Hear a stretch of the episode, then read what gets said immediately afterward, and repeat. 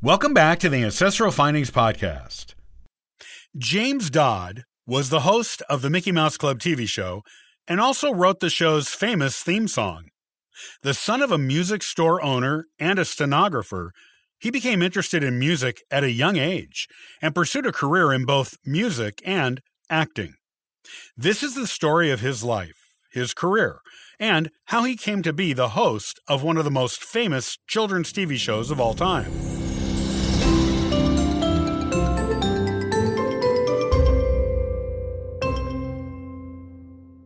James Wesley Dodd was born on March twenty-eighth, nineteen ten, in Cincinnati, Ohio. His birth name was Ivan Wesley Dodd, but he started going by James when he was still a child, and legally changed his first name from Ivan to James when he was thirty-nine years old. His parents were John Wesley Dodd and Luella Feed. His father worked in a music store and performed on local A M radio. His mother was a stenographer. James's parents divorced when he was still young, but they lived only a few doors away from each other for much of James's childhood. This allowed him to go between the houses of his parents with ease, pretty much whenever he wanted to. The easy access to instruments provided to him by his father allowed James to develop a love for music when he was still a small child. He also learned salesman skills by watching his father at work at the music store, and he used these skills in his later career as an entertainer. James's mother remarried to Alfred Brower when James was twelve years old, but the marriage was short-lived. His mother is listed as a widow in the nineteen thirty U S federal census. In high school, James was known as Red. His senior class yearbook lists him as a member of the astronomy club and states that he was known for being jauntily decked. After high school, James attended the University of Cincinnati and then the Cincinnati Conservatory of Music. At the conservatory, he played banjo in a band and began getting gigs to sing on the radio. James looked for work after graduating from the conservatory, looking in places like Saint Petersburg, Florida, and Nashville, Tennessee. In Nashville, James attended Vanderbilt University. In around nineteen forty, he and his mom moved to Southern California, landing in Los Angeles. There, James found work in nightclubs and procured his first role in a movie in nineteen forty, in a small part in Those Were the Days, which starred William Holden. After this, James was able to get some other acting work, landing gigs in movies such as the Three Musketeers series of westerns, Flying Tigers, Janie, in which he sang a little, Keep Your Powder Dry, China's Little Devils, Easter Parade, Quicksand, The Jackie Robinson Story, The Winning Team, and Piffed. Some of his co-stars included such luminaries in the acting world as John Wayne, Ronald Reagan, Judy Garland, Mickey Rooney, and Fred Astaire. He also had many uncredited roles in movies during his pre-Disney career. Most of the movies in which he appeared were in the nineteen forties and early nineteen fifties. James had a heart condition that he was born with that prevented him from being drafted into the military during World War Two.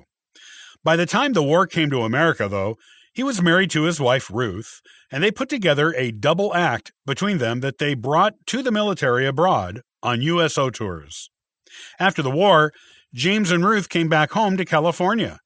Showbiz work was not as plentiful or as well-paying as it had been before they left, and James considered looking for a job outside the industry that paid better than the tiny number of gigs he was being offered. Around that time, God made it clear he had other plans for James. James heard that the Disney company was looking for a song to be the theme song for a nighttime T V show it was creating.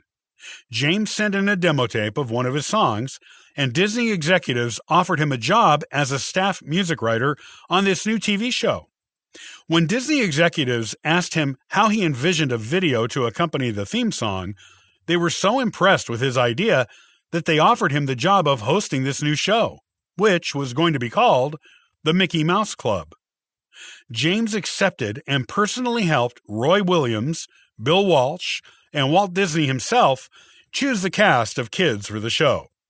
His theme song became the theme song of the show, and a slower version of it with different lyrics became the closing theme to each episode.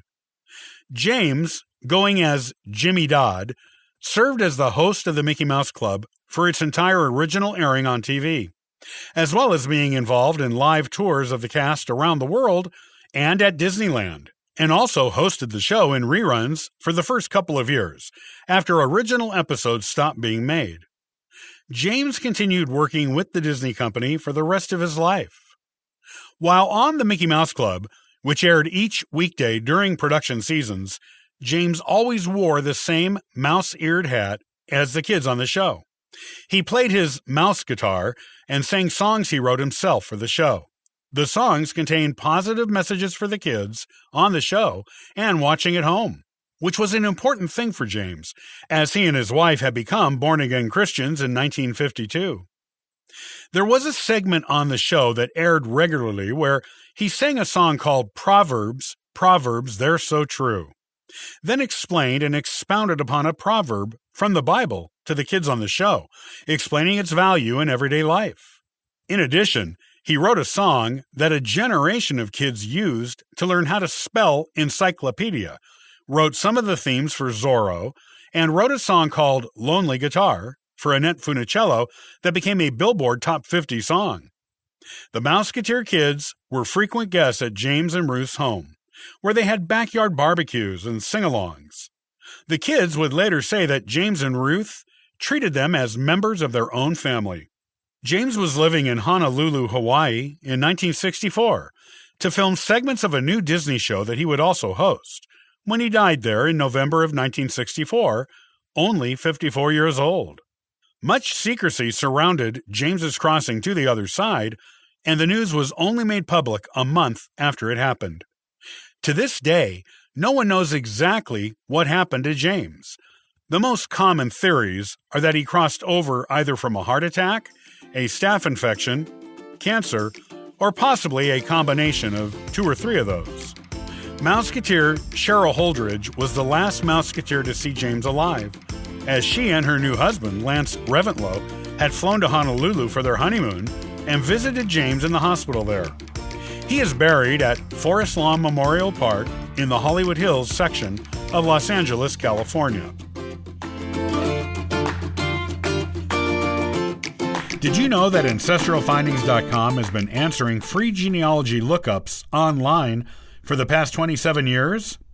Come on over and download a free genealogy ebook, request a free genealogy lookup, and sign up for the free historical postcard giveaway. Hey, thanks for listening and subscribing to the Ancestral Findings Podcast. It is greatly appreciated.